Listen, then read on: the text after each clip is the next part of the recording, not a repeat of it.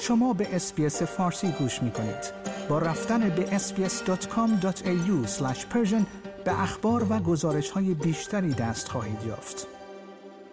اندرو ردمین دروازه‌بان تعویضی تیم ملی فوتبال استرالیا تبدیل به یک قهرمان استرالیایی شد و در ضربات پنالتی تیم فوتبال استرالیا یا همان ساکروز در مقابل تیم پرو با نجات یک ضربه این تیم را راهی جام جهانی سال 2022 قطر کرد. آقای اندرو ردمین با این کار نام خود را در تاریخ ورزش استرالیا ثبت کرد. بازی دو تیم در حالی شروع شد که بخش قابل توجهی از ظرفیت ورزشگاه بن علی دوحه را تماشاگران تیم ملی پرو تشکیل می‌دادند.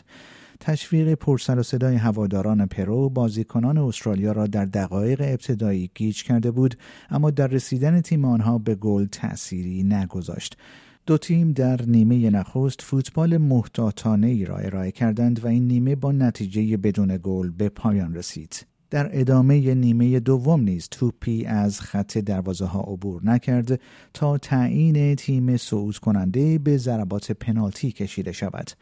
اندرو ردمین دروازهبان تعویزی تیم فوتبال استرالیا که لحظاتی قبل از زمان پایانی مسابقه به جای کاپیتان متی راین وارد بازی شد ششمین پنالتی پرو را مهار کرد تا استرالیا در ضربات پنالتی با نتیجه پنج در برابر چهار پیروز و راهی مسابقات جام جهانی 2022 قطر شود.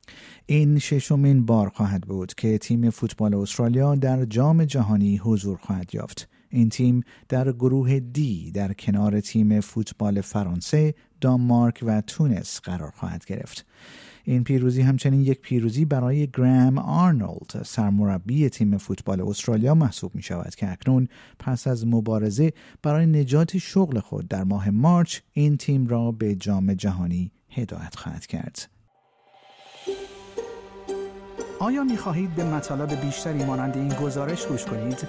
به ما از طریق اپل پادکست، Google Podcast، Spotify یا هر جای دیگری که پادکست های خود را از آن می گیرید گوش کنید.